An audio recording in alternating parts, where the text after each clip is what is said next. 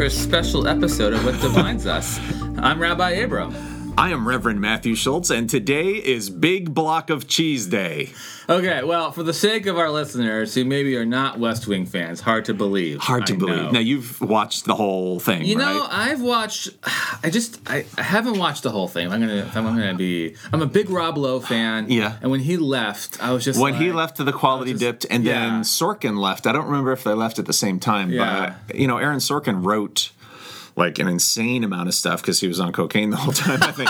Was he really? Uh, he might. He was on. Are- are- he was on something. I Are don't two clergy trying to show the benefits of cocaine right Yes, now? let that be today's lesson.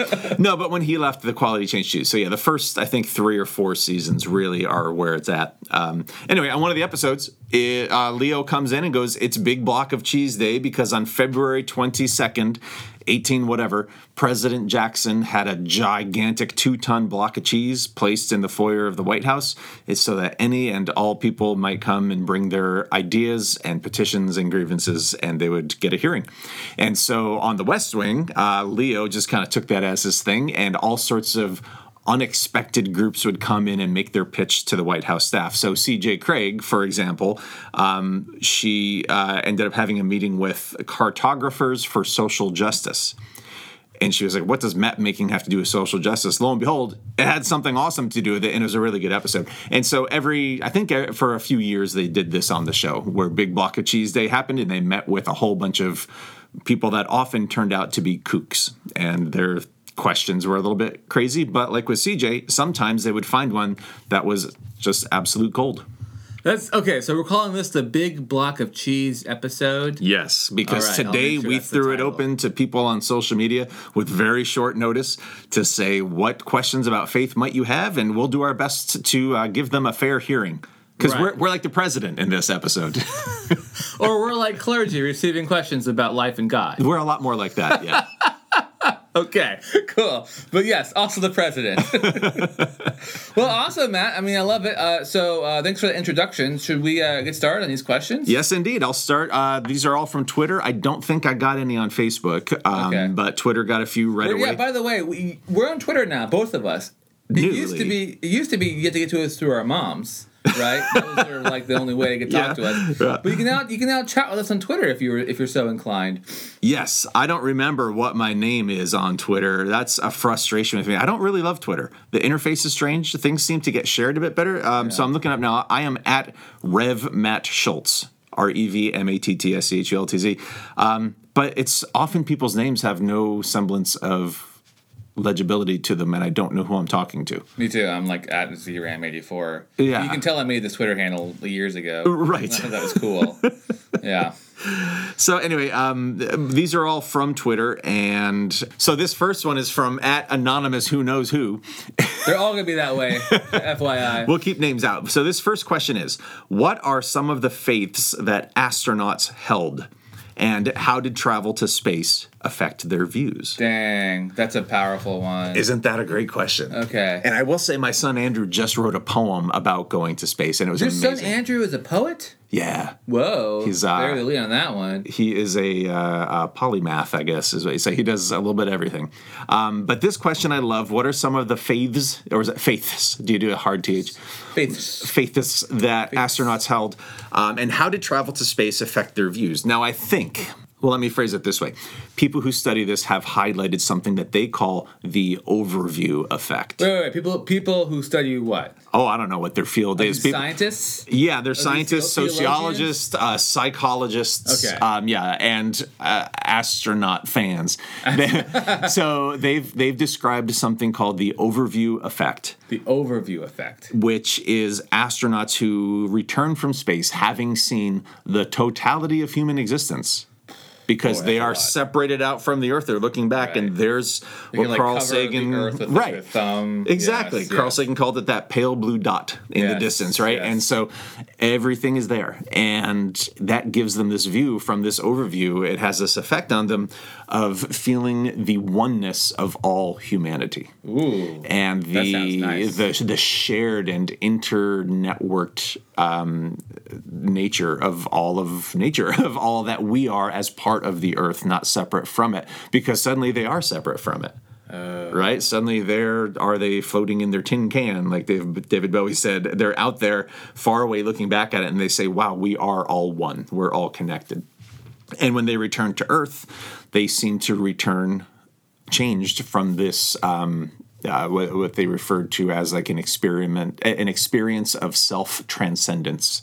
They have transcended the self and, and see themselves as part of the universal one. And so that that is a, a common after effect of going to space, particularly the ones that go to deep space. I think the further you go, the more impactful it is. That seems to be a magnifying effect of things that are already there. So for some, it's purely humanistic, where they would say, wow, we're all humans and working together. We can all create a utopian future if we're all bringing out the best in ourselves and in others. Others um, who go there as uh, religious people already might find their religious beliefs enhanced or magnified or fueled. So, for example, Neil Armstrong and Buzz Aldrin, uh, the two first people on the moon, both Presbyterians. Oh, really? Ding, ding, ding. Isn't Yep. you are? Sure is. So I think it's I think it's fair to say that I am responsible for the moon landing. Oh, good. Yeah. We got, I'm glad we got there.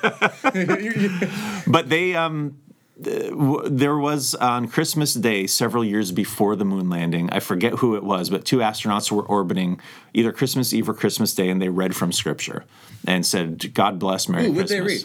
I forget. What? I think it was from Genesis. Pretty Oh, sure good. they read the opening passages of Genesis. But In the beginning? Like Yeah, that, uh-huh, that yeah. business? Yeah, okay. And at the end, they said, "We hope you all have a Merry Christmas. Be safe. God bless." That kind of thing. Um, that famous atheist who had a lot of lawsuits. I forget her name. Her name. Was it Mary something? Famous atheist with Yeah. If you Google that phrase, you'll get her name.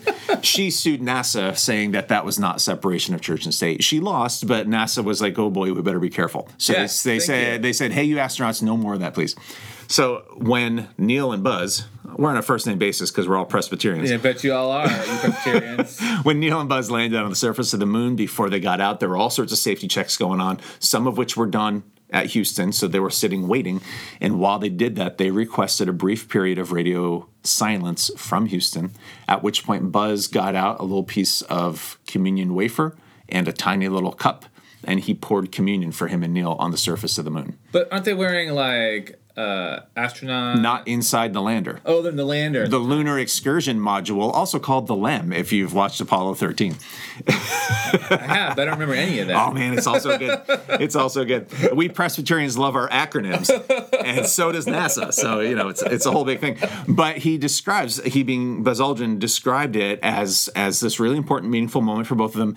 Particularly as as I'm sure you're familiar in the communion liturgy, you pour the wine or the juice. I think he had juice um, into the cup. Well, he poured it but he's on the surface of the moon in a very small amount of gravity and so he said the the juice went into the cup went around the curve of the bottom of the cup and way back up out again. Whoa. and he had to kind of like be had to careful. catch it. Yeah he it had to sort of catch it. again. yeah. So it's not the zero gravity like you see on tv or microgravity where, where there's like the the bubbles floating around Yeah, but it was still it was it was like very low gravity so. So I think what tends to happen is a Presbyterian will have that overview effect and be changed, but sort of in in harmony with that tradition they've already grown from. I think it's beautiful. Like they, you know, you leave Earth and you bring religion with you. Yeah, right. You know what I mean? I mean that, Yeah. that's kind of incredible, actually. And if it didn't change us, that would be really sad. yeah, You know, I, I hear I, I don't know if this is true. It's it's kind of a, a legend or apocryphal that a Soviet cosmonaut went to space and returned saying, "I saw no evidence of God. It's just emptiness." And then a U.S. astronaut went up and said, "I I saw, evidence of God Yeah, everywhere." Yeah. yeah. I don't know if that's a true story or if it's just a metaphor for, like you said, how we bring our own preconceptions to it. yeah. Um, but I do think the overview effect is studied by psychologists and uh, and sociologists, as, and it's a real thing. It's a real thing. Yeah. Oh my gosh. Well, cool. I'm glad we answered that question. We answered that question really well. I, I actually did preach a sermon on that about five or ten years ago, and so it's in my head. You know, it's Yeah, it's yeah. stuff that I think is really Uh, just- fascinating. I- yeah, I just want to say that I don't think we're going to answer all these questions just as well as we answered that. Uh oh. All right. Well, this hot. next one, i- it's it's up to you now. Um, this next person says. Uh, oh, this is you typing to me. I received an analog question, meaning someone asked me this in person.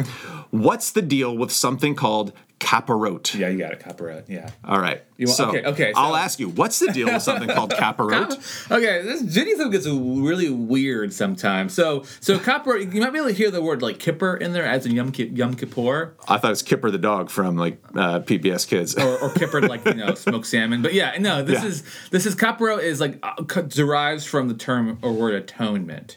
okay. oh, like Yom Kippur. um, Yeah, yeah, Okay. and this is I would say this is more of a Orthodox thing and not necessarily a Reform thing. If you remember, I'm a Reform rabbi. Right.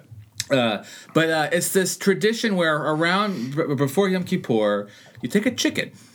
Okay. a chicken, right? And uh, you take it above your head and you you fling like a lasso kind of situation, and you think What of, is it alive? It's totally alive. You're swinging a living chicken above your head. Yes. Oh no! Eh, oh I feel so sad me- for this chicken. done. Okay. Okay. So and then and then all of your you like think about all your sins and it goes into the chicken and then and then later sorry. that chicken Your is, your sins go into the chicken. it does. All right. yes. So it's the Uh, it's the scape chicken. Exactly right. Thank you for that reference. There- in, the in the Bible, there's a moment where Aaron is offering like a, a sins to a goat, aka Yeah, yeah. scapegoat. Uh-huh. Similar idea. Um, and then the chicken is slaughtered later. Yeah. apparently. So uh, this is a very controversial practice. Uh, yeah, especially among chickens.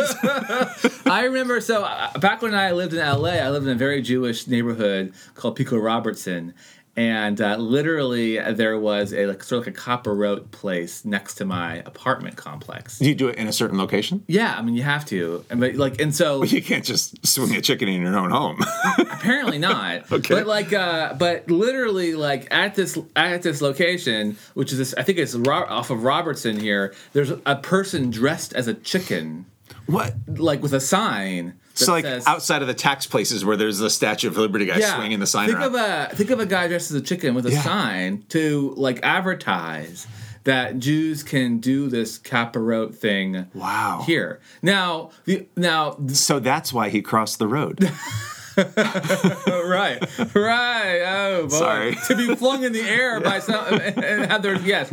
Now, one year is so funny. One year there was a very big protest against this. for animal rights. Of course, stuff. for yeah. animal- this uh-huh. is horrible. Like Yeah. you shouldn't treat chickens this way. All of us, you know, I would say reform rabbis completely agree. This is not okay way Okay. to treat animals. And yeah, and so and so like I was like in my apartment, is not my own biz, when I could hear the chanting outside, and it, it went like this: blood, blood, blood on your hands. and Oh my that gosh. was the chanting against this Kaparot ritual. And I still have that in my in, in my head. Yeah. Oh man, Yeah. that's something. Yeah, it's a yeah, I know, right? It's it's it's Judaism taking kind of like a weird left turn. You're not expecting Yeah, it. I mean Christianity has its weird, Yeah. You know, traditions and and side traditions as well. But uh, I've never heard that one before. That's fascinating. And you know, I, I don't think people, you know, eh, yeah, it's so Yeah. obscure that most people don't hear about it, and most rabbis like myself don't like it. So Right, that's right. something that we often just bring up or talk about in is casual it conversation. is it done at a certain season, a certain time of Yes, year? yes, or- right before Yom Kippur, Right before, so okay. in the fall. Gotcha. Yeah. Okay. Yeah, where you're toning for your sins. Wow. Which is it's so antithetical to what, even what Yom Kippur is, right? You can't you can't atone th- your sins by giving it to a chicken. You know, you, the only way to atone for your sins is to ask forgiveness from those who you have wronged. right. You know, right, right. that's the that's the way you do it in Judaism. If you wrong someone, you have to ask forgiveness Yeah. from that particular person. Uh, so I don't know. I never really got gotten that particular ritual, but there you go. All right. Well, there, that, yeah, that's good to know. And in the future, if I see someone in a chicken outfit, you know, standing I feel outside, like your I- asking yeah. that question was way cooler. I, well, I got a better question. Yeah. Well, no, yours is fascinating. I'd never heard of that before, so that's Yeah, really interesting yeah. to me. And the concept of a scapegoat yeah. is also fascinating to me. And also, we've talked before about the nature of clergy and how some people see us as a a separate like classification of person on which the holiness is placed for the benefit of the community, right? Right, And they're like, you're praying, you're doing the prayer stuff, so I don't have to. Yes, we don't and like so that, I right. feel like Yeah, a don't like scapegoat uh, function is similar, where they're like, we're putting the atonement on this act. Uh, no, I don't have to go talk to my brother because you know. And I'm wondering if it's that same kind Well, of Well, you know, there there are ways to sin against God that you can't really ask forgiveness from a person, and uh-huh. and, and really the scapegoat uh, maybe the escape chicken here in this in this case, or really Yom Kippur itself is a holiday where it says, okay, now you've gotten through all the forgiveness components of other people, but if there's moments where you've, you know, Oh, yeah. if you've sinned against God, this is the time to ask forgiveness with that. So And if it's held as more of a symbolic act as opposed to a functional act, I could see that having real merit. I wouldn't want to kill a chicken for it. no, or, or or not even that, but just make a chicken feel fear. You know what I Right, mean? Like yeah, that's yeah. it's not cool. Yeah, I mean, I mean, I eat chicken, so it's not like I am 100% on the animal Sure, compassion thing, but but yeah, I wouldn't want to make it feel so bad. Yeah. I want it to be a quick thing. Oh, very sad. Yeah, yeah. Sorry. Let's move on to the next question. so Okay. not so sad. Alrighty, so we have a whole bunch here. Pick a number between one and five. Uh, f- ooh, ooh. Dang, I want to say seven, but you said one five. I did. So try again. Uh, let's try two. Two. All right. Number two says, What commandments were on the third tablet that Moses dropped in that one movie? Okay. The one movie being History of the World, Part, One, Mel yes. Brooks. Mel Brooks. Yes. It's a great scene. He comes down from the mountain and he's carrying three tablets and he goes, I bring to you these 15. And then he drops one of them and he goes, Oi! And they smash all over the Yeah. Place. And he goes, These 10 commandments. Yeah. Wow. Classic Mel Brooks. It is. Yeah. Yeah. Well, you know, in Judaism, there's actually 613 commandments. There you go. So, so may, I'm, my So that tablet must have been in a really small font. Really small font, right? The other 603 in there, yeah.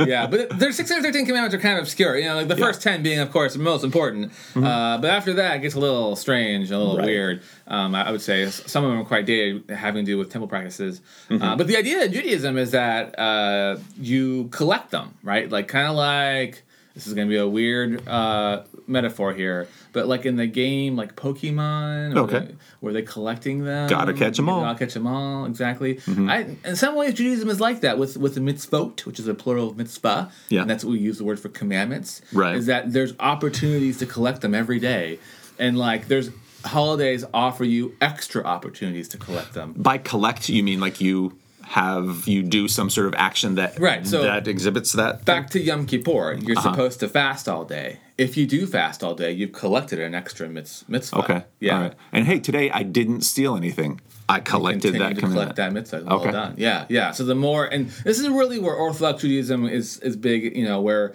they follow 613 mitzvot, meaning they try to collect as many as they possibly can in Okay. a given day. Uh, You know, I kind of like that. That's that's sort of you've heard the phrase gamification of things. Yeah. It kind of gamifies our ethics and our religious practice. Gamified, yeah, yeah. It's a good way of putting it. Um, the problem is that it's hard to live sort of a modern lifestyle. Sure. and attempt to collect all of these. So this is where sort of there's been a split in ideology between sort of I would say Orthodox and Reform, Mm-hmm. where Reform it's like do what you can, man. Like you get through your day. Yeah, Uh, yeah. And uh, and if you want, if you can collect as many as you can along the way, great. Uh, but uh, Orthodox is no. We're gonna we're gonna arrange our life around collecting all of these. Yeah, yeah, yeah. So So to answer the question, then, what was on the other tablet? It, we could say it's other 603, but I would go to another analogy. One of my teachers said once, I forget who said this. Uh, religion and comedy are similar sometimes in that it's like dissecting a frog in biology class. You might have an interesting time doing it, but it doesn't work out well for the frog. and I think dissecting a Mel Brooks joke is, is just going to kill the joke. you know that that now that being said, you know I really wish that those like extra commandments that got dropped were about kind of like taking care of yourself. You know, you know Ah, there you Like, go. all these commandments, The self-care commandments, Right, because all these commandments are like, how do you live in in like a kind of like a, a ethical society, right? Yeah. These are the ten big Right, ways right. to pull that off. But right? if they had one like "Thou shalt have a cookie now and again," Right. Don't You treat were worth it. Yeah. Treat yourself. You know, like That's uh, thou that shalt should treat be- yourself. Thou shalt treat yourself should be a command. I really should. I just I like I it. watch some people who don't do that, and I think they'd be better off if they did. Thou shalt nap. yes, thank you.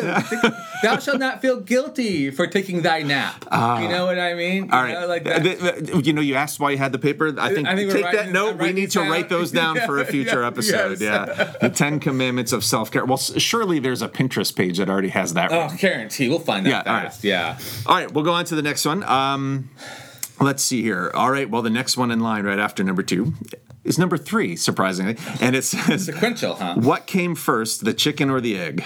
Oh. Now, My brother Bob actually answered this question once, and he said it depends on if you're a creationist or an evolutionist. Oh, because really? if you believe that God created all the animals like that, well, then it's the chicken because it seems like he didn't make baby versions of the animals to grow up. He probably made them in full grown capacity. But if you believe in evolution, then the first chicken genetically would have been born and arrived on Earth first as that egg, and its own parent would have been across whatever evolutionary line made it still a dinosaur or whatever it was. So there you go. That's the answer. It depends on your point of view. Personally, I do believe in evolution, so I'm going to say the egg. I'm gonna say, well, what's wrong with just not knowing? Well, we're here answering questions, man. But We could say that about every question. the maybe the answer is being comfortable with the mystery. Oh, but you know, this is our second chicken-based question. that's kind of strange, isn't it? Oh man, chicken-based question. Wow, what's with all the- Did not see that coming. I did not. No, that's very strange. All right. But you know, isn't the chicken and the egg kind of more like a philosophical question and less Yeah. of a religious question? I wonder, but I, you know, I I still think that like you know, there's um, there is sort of a value of of embracing the mystery, right? We could Yes. we could unpack the whole the chicken and egg in lots of different ways, but I, I think the, I think the, the the real fun is just being like. You know, can we hold two Right. things to be true? It's like a a, a Zen koan. If you're familiar with those, K O A N, ko koan. I don't know exactly how to pronounce it, but it's questions like that that are not intended to be answered, but rather to place you into a mindset of awe-filled unknowing, um, or uh, it's what's the sound of one hand clapping, you know, that Yeah. kind of thing, where it's like you're not supposed to try to answer it, I It- just yeah, but I just but it like does open your spirit. when you have like two truths that clash, you know, Yeah. like this. The question that often people say uh, need to say is that like, well, one one truth needs to win out, Right. But like you know, in Judaism, this happens quite often because you know we have a, our own special calendar, and right now the year is five thousand seven hundred eighty That's the belief that's when the universe was created, right? But really, our solar system was created what five, three point five billion years ago. No, I think it's more than that now. I think billion I think that's the Earth. Oh, but I think okay. the universe was uh, now they're saying in the, or the ballpark of 17 or 18 billion. Okay, 18 billion. So do those values? I'm sure I'm wrong, by the way. So yeah, if anyone has a real number, But billions is, is more than 5,783. yeah, a bit Yeah, bigger. Yeah, yeah. those truths, they clash. Right. Right. So what do you do when that happens? Um, do you freak out and try to like you know design one to work over the other, or can you hold both those truths in your head and say they are both accurate in their own way? Well, on this one, I say one is correct and one is incorrect, and I don't have a problem saying that the metaphorical meaning of the 5,000 number is important and valuable. Yeah. But it's also wrong. It's wrong in, in what? It's wrong in a particular context. Yeah, in the context of how old is the universe? Right. Yeah. in that context, it's wrong. in the scientific context. in the scientific context, yeah, Yeah, there's yeah, there is yeah. an actual fact, Right, And right. that's a good thing to acknowledge. I know you don't disagree with me on that, Oh, no. but but also I agree with you. There's real value to looking at the five thousand year picture, and a lot of uh, very you know kind of more fundamentalist Christians would also hold to a similar number. Well, I mean, before scientists figured out how to measure our Right. universe, this number was more of a fact. Right, right. Uh, and as we understood our universe better, it became less of a fact. Mm-hmm. You know, but still important in Judaism. We still Sure. use it. So I just think the chicken and the egg kind of helps you with with that understanding that like I like it. chicken egg. Why be so stressed out? back to the back to Right. that back to those fifth the, the But fifth tablet. If it were, tablet. but if it were on Kavarot, Caparot. Kaparot, could you swing an egg above your head? What? Oh, another weird thing. Yeah, you uh, an egg is considered to be parve, which means that you can have an egg with milk, but you can't have a chicken with milk. So somewhere along the line, it loses its its. Uh, It's it's like yeah, kosher's. it's, yeah, exactly. Sorry, Wow, sorry, that okay. weird. Yeah. That is very A interesting. Weird non-tangent right there. All right, well, let's keep with the food theme because Okay. one of the other uh, questions we got is, and I don't know exactly the nature of this question. It says, "Why is religion like a warm, fresh loaf of bread?" well, our religion literally is that because we eat something called challah every Friday. Well, we we bread at communion also. yeah. So challah is a You're not the only bread religion. Yeah, right. We've been in it. Step away, Matt. All right. Uh, we uh, yeah, uh, challah is a braided bread we have Yep. for Shabbat. It's like it helps you like enjoy the the joy of Shabbat, Mm-hmm. and we have it every Friday night after services. So Do they have gluten free challah? it tastes awful. Oh, I'm sorry. Sucks. Yeah, That's we, rough. We actually have like a uh, like a challah mold just to make gluten free challah. Okay. we've never been able to successfully do it. Hmm. Yeah, yeah. Gluten free stuff is like that. There's But it's like an it's like an egg bread. It's it's hard it's hard to create like a a version of gluten free challah that actually feels like have had it on a bunch of occasions, and I think it's yummy and it's fun to pull apart, kind of Yes. like monkey Yeah, bread, you know, or all yeah. different kind of breads that have Yeah. that interesting texture is good. And um, yeah I know pre COVID I used to we used to just pass it around Right, and yep. pull now I cut it up before we do did a thing called intinction, where you know people come forward for communion, also Uh-huh. called Lord's Supper, and they would just reach at the loaf and yank off a piece, Yeah. and then dip that in the juice and eat it that Oh. way. And so. Uh, Generally, it's pretty clean. You know, it, it stays pretty good. But now it's just we, we do individual helpings Yeah. for everybody because it's Thank- just thank a you, COVID. little bit safer. COVID really changed the way we do this kind of thing. Now that's how our religions use bread, but this is why is religion like a warm, fresh loaf of bread. So let me say here, let's say A, it nourishes. Ooh. Bread nourishes the Yeah, soul. yeah. And also the there's a certain feeling of hospitality, the warmth Mm. of home and welcome. If you walk into a home and they've been baking bread, you walk in and you feel like, oh, this is a place I want to be. I'm Yes. welcome here. Like if you've been away from your parents' house for ages and you walk in and they're cooking something, Yeah. you're like, oh, I'm home again. You know, and I think that is what a lot of religion can provide. You know, I, I don't think of religion as from a perspective of like civilization, like what's religion's role. Mm-hmm. And and bread is only something you can really, I feel like, get if you have like a solid civilization going. Oh, yeah. Right. Think about all the things you need to have in order to create bread in the first place. Like agriculture. agriculture. Yeah. Yes. yes, you need to have multiple industries working in tandem together, Uh-huh. and then a place to sell it in order to make it. You know what I mean? That like it requires a bit of civilization. Yeah, Uh, yeah. So honestly, I- I think that religion has grown along with the And I would think bread. bread. uh, now I'm speaking out of my behind here, but wouldn't bread be one of the first produced foods? Like if you don't count meat and and things that just grow naturally, right? Yeah, yeah. Like when we start putting different ingredients together, would bread be one of our first recipes ever? I think. But think of amazing it would have been. Like think about like you know Or wine? with like natural yeast where you put flour and water and yeast, and you put it in the oven and it becomes bigger than it was before. Like how do you even discover that in the first place? Mind blowing. Yeah. Probably that's why religion was was invented. To But you're- describe how bread was invented. But the bread used in both of our liturgical traditions is unleavened, without the yeast, right? So it's well, an even. challah is completely leavened. Oh, right, right. Challah is very leavened. Matzah. But in Exodus, it was unleavened. Well, in, in Exodus, they said that, that the Israelites had to leave without the bread leavening. Yeah. So yes, and that's Oh, so that was accidental. Oh, not accident. It was situational. Yeah, yeah. Okay, yeah, that makes sense. We All right. also refer to matzah as the bread of our affliction, just FYI. So matzah doesn't have like necessarily a great, I would say. It's uh, not like you're all sitting around. I can't wait to get my hands on some. I am not doing that, like whatsoever. My son, on the other hand, will eat matzah all year round. Okay. uh, if we have it. So, But if you make something he doesn't like, does he say like, "Ugh, this is this is the asparagus of my affliction"? yeah, exactly. nice. Anyway, I think that sense of hospitality, but I love that idea, and and I'm sure I think we've talked about this before. You're the same way. You hear someone talking, and you say to yourself, "Oh, that's going to be in a sermon someday." Yeah, What you just said about bread, kind of co-rising with our civilization. That's Co-rising with our religion. right. Yeah, Yeah, that's yeah, a whole yeah. that's a whole sermon, don't you think? Somewhere in Ah, there. probably. You, just, you can feel free to steal that if you want. Well, all, and all's throughout- in love, war, and sermon, right? And, and in the New Testament, Jesus refers to himself as the bread of life, and several Ah. other. There's a lot of metaphorical uh, uh, uses of bread and Jesus being one and the same. So, yeah, cool. yeah. Well, there you go. All right, next.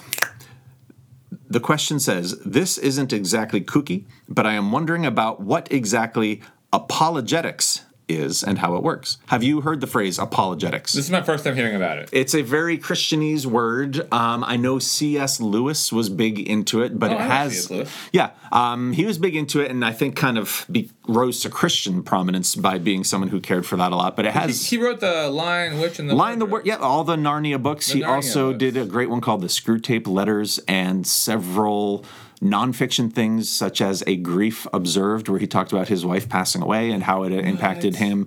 Um, a deep thinker, faithful guy. Pal of uh, J.R.R. Tolkien, and they would Tolkien, right? And they would uh, they would kind of swap notes on their on their fantasy realms.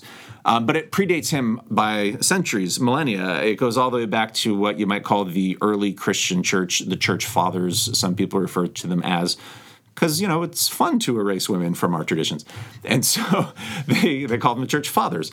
Um, anyhow, apologetics comes from Greek words that mean something, but I forget at the moment what they mean. Uh oh. Apo would be like before or after. Yeah. the opposite things. right? But it means it's something in time. And apologos, meaning like logic or or an argument for or uh-huh. against something. And so it, it comes, I think it's like the closing argument. So it must mean after the argument and it's or the closing argument in in a trial. So the defendant will have the chance at the end of the trial to say, here's what was done.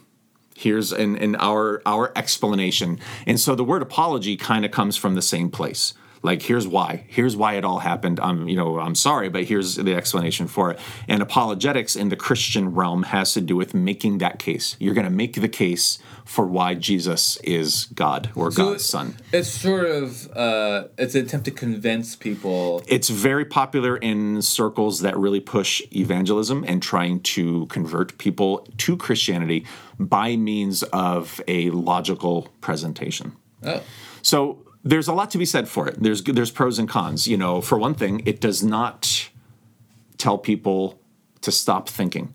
Right? It's saying use your wisdom, use your intelligence, use your thoughtfulness. Here's my case. Now make up your own mind. So Yeah. that's a beautiful thing, right? Yeah, it's it's not cool. saying believe or go to hell. It's saying here's here's what we've seen, here's what we've experienced, and and that. Sometimes it strikes me as a little bit. Um, it can be utilized in a way that can be kind of pushy. It's like this is my experience, therefore it's universally applicable to everybody. okay. Um, but I think you know you don't blame a hammer if someone smacks you with a hammer, and so I think it, it's it's a tool that can be used in a in a constructive manner.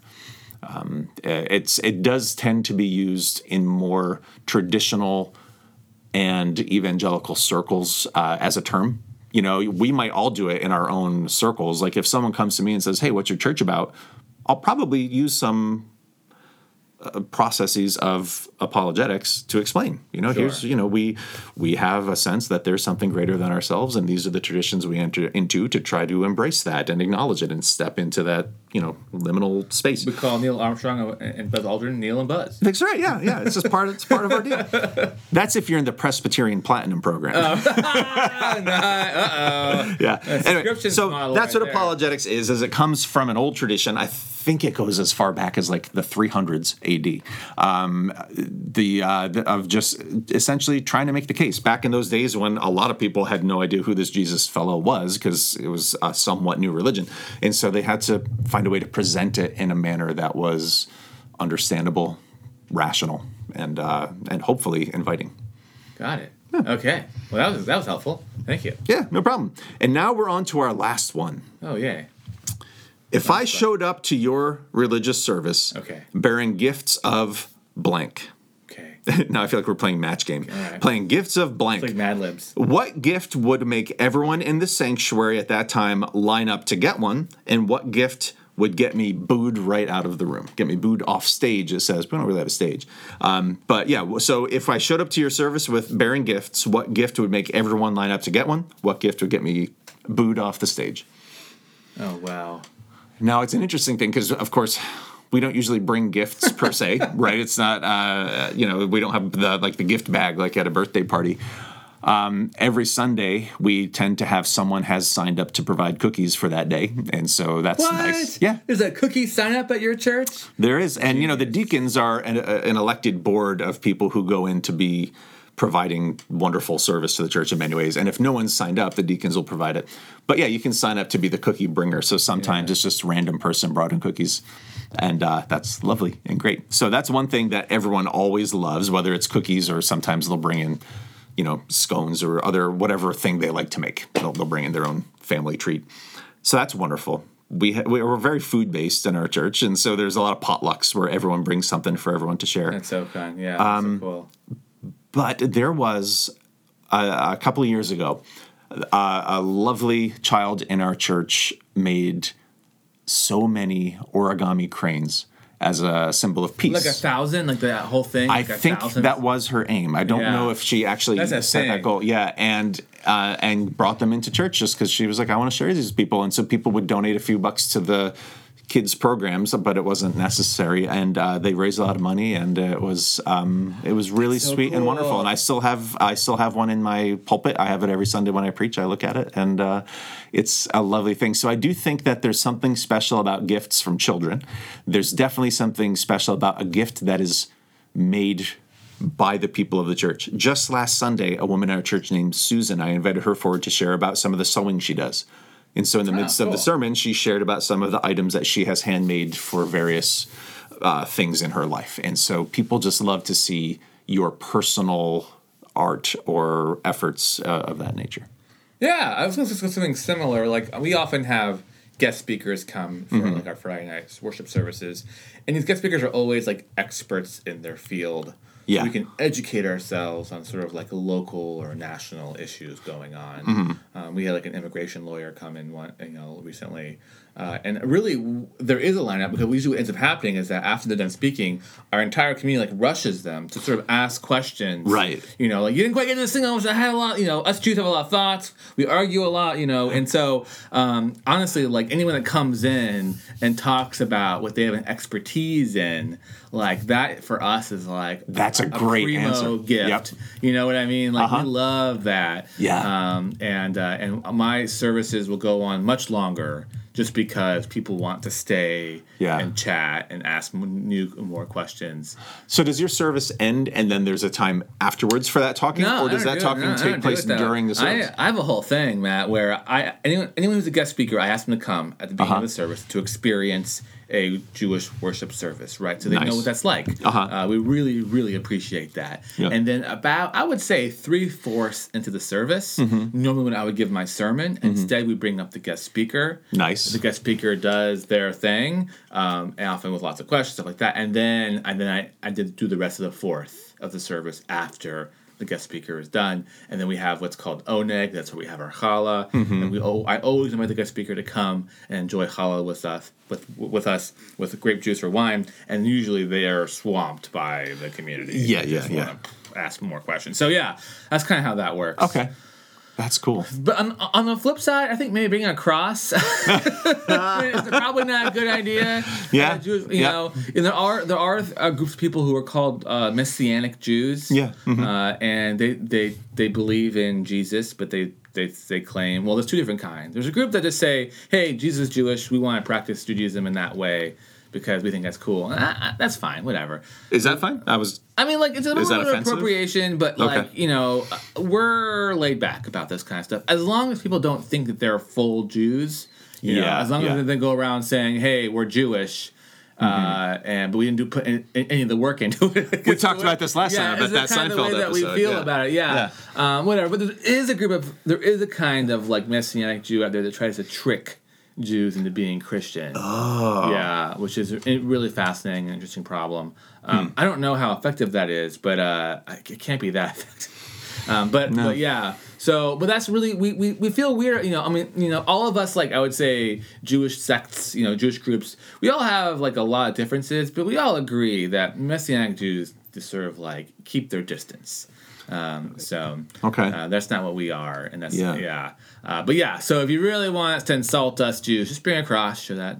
you Is know. it? Would it be other religions also, or is it just that that hasn't happened historically? It's usually the Christians that are that are being pushy. Yeah, it's usually the Christian. I mean, like, yeah. Sorry. I mean, the thing is, like, I mean, there was also the Russian pogroms, and and you know, Russians are, as you point out, famously not not so. Well, I mean, they're you know that's- Orthodox. I guess you should Yeah, say Soviet. The the yeah, Soviet yeah, Union was. yeah. So, but yeah. I mean, we were. I mean, so not all religion. Not it's not just Christianity, but Christianity is the main. Yeah, the yeah. main thing. Well, I think that's true globally. Historically, there is an evangelist, evangelistic aspect to Christianity that was new. Was it new? I, I'm, I'm not an expert on world history, but I feel like we've been the ones that are more like in that mindset of let's go around the world and convert people. More so, like you don't see Buddhists doing that, you know.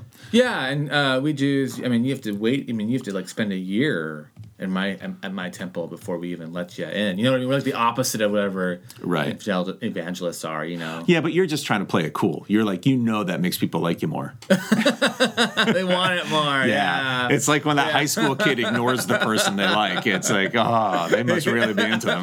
right. Yeah, uh, yeah, but uh, yeah, I, I guess anyone that tries to skip that line, if you will, Yeah. of, of what it takes to be Jewish, we're like, ooh, doesn't feel authentic to us. Okay. I'll get you in trouble.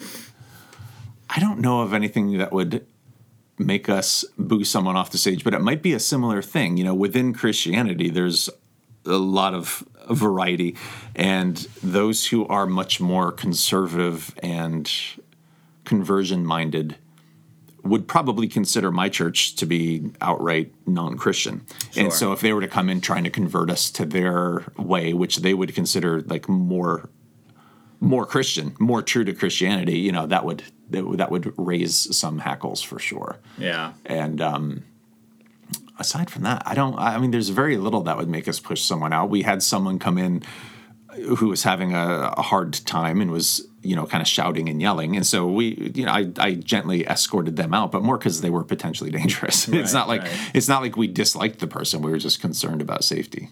So that kind of thing too. Um, I had someone ask me what I would do if Donald Trump would come and attend because he was like coming through to travel, and he has said before. Through through Anchorage? I think he was like going to land at Elmendorf and then leave again. But Oh. someone said, "What would you have done if he just showed up? Like if uh, if they needed to refuel for longer and he went to church?" And he has said in the past he's Presbyterian, but He has. he has, but he's not. Here's the thing: we uh, Presbyterians are sort of like Mr. Spock in Star Trek. We're the Vulcans of the church world. Hold on. Mr. Spock is Jewish, FY. Leonard Nimoy Yeah. is Jewish. True, yeah, but he's but he's a messianic Vulcan. Oh, that's not what we know. No, no, no. What I meant, we're not like him. We're like the Vulcans, meaning we are very serious and reserved and non-emotional, and uh that's kind of the uh, stereotype. And so part of that is we keep really in-depth records. Everything we do is written down 10 times, put on file locally and at the national office, et cetera, et cetera. Donald Trump claims to be a Presbyterian, but there's no record of him ever being baptized or joining any Presbyterian church anywhere Yeah. who knows where he got the idea? It could be a different branch of Presbyterianism for all we know.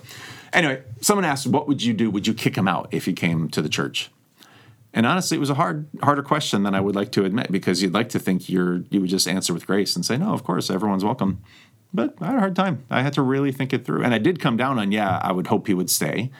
Maybe we could help him grow toward kindness, but um, my initial instinctive gut emotion was uh, was disgust. Ick, Yeah. Get out of here. So I feel lucky. There's no re- there's no way he'd ever ever come to my That's true. synagogue. yeah. yeah, so that I mean to get booed out would take a lot. Um I think it would just be matters of safety or full out, you know, aggressive behavior to to to interrupt the worship service that would would get you out of the way. That's another thing. Uh, Presbyterians are like uh, they like the routine. Now, my congregation's a bit different. That we we're more flexible, but a lot of churches, boy, they don't know what to do if you throw a curveball into the order of things and Oh, the timing of things. We're Judy. Oh, so guilty of Yeah? that. Yes, everything has to be this. You know, in a specific order. Now, again, I'll say my specific congregation, they are wonderful about that. We've had things kind of go off the rails, and, I'm, and I will just say to them, hey, listen, we're going to have to change things. What you have printed in your bulletin is not the way it's going to go. Oh, yeah. And they're always really cool about it. So, so I'm lucky on that front, but a lot of churches have a hard time with that. Yeah. People- I'll introduce new melodies, or I'll have people introduce new melodies once in a while. But the reality is that, like, the belief of prayer is that, in, in, at least in, in my synagogue, is that you know what to expect. Expectations are clear. It helps you into a, a prayerful Yeah. state easier. Um, Which so- is, we've talked about this before with holidays. That's why holidays are so meaningful to so many, because it's Yeah. uh, an annual repetition. something to expect. Yes. I had someone give me great advice once, and I've used it, and it does work. Which is, if you want to do something new, always call it a pilot program for the short term. And so if you say, yeah, we're just going to do this uh, four times bi-weekly for the next, you know, eight- Year. eight, weeks, um, and we'll see what people think. And by the third time, people say, we've always done it this way. tradition. Yeah, yes, this is how we've always done it. Very clever. Very clever. And it really does work. So note to yourself for the future. Well, okay. I think we answered our questions. So uh, thank you for listening to the Big Block of Cheese Part One. That was fun. Uh, next year, February 22nd, we'll, we'll, do try it again. yeah, maybe we'll have more social media friends. and we do have things to talk about next week. So preview for next time. We had um, the Jesus Gets Us campaign at the Super Bowl. yeah, And yeah. we have a spiritual revival going on at Asbury College in Kentucky. Kentucky, is that right? I have no idea what you're talking about right now. We'll have to talk Okay. about it. in- Um, and there was a third thing we were going to potentially talk about. Did we talk about Anchorage Baptist Temple changing its name? no, we haven't yet. So we have three items to talk about next time. So if those or any other topics are of interest to you, tune in. But also, as we showed here, we love hearing from you and answering questions you may have. Please do let us know. All right. Well, uh, thank you uh, for listening and coming this far, and also a big thank you to the Mitchell Brothers for the music and James Brown for the logo. Um, you can see us online or in person, uh, and uh, have a have a good day. I love you.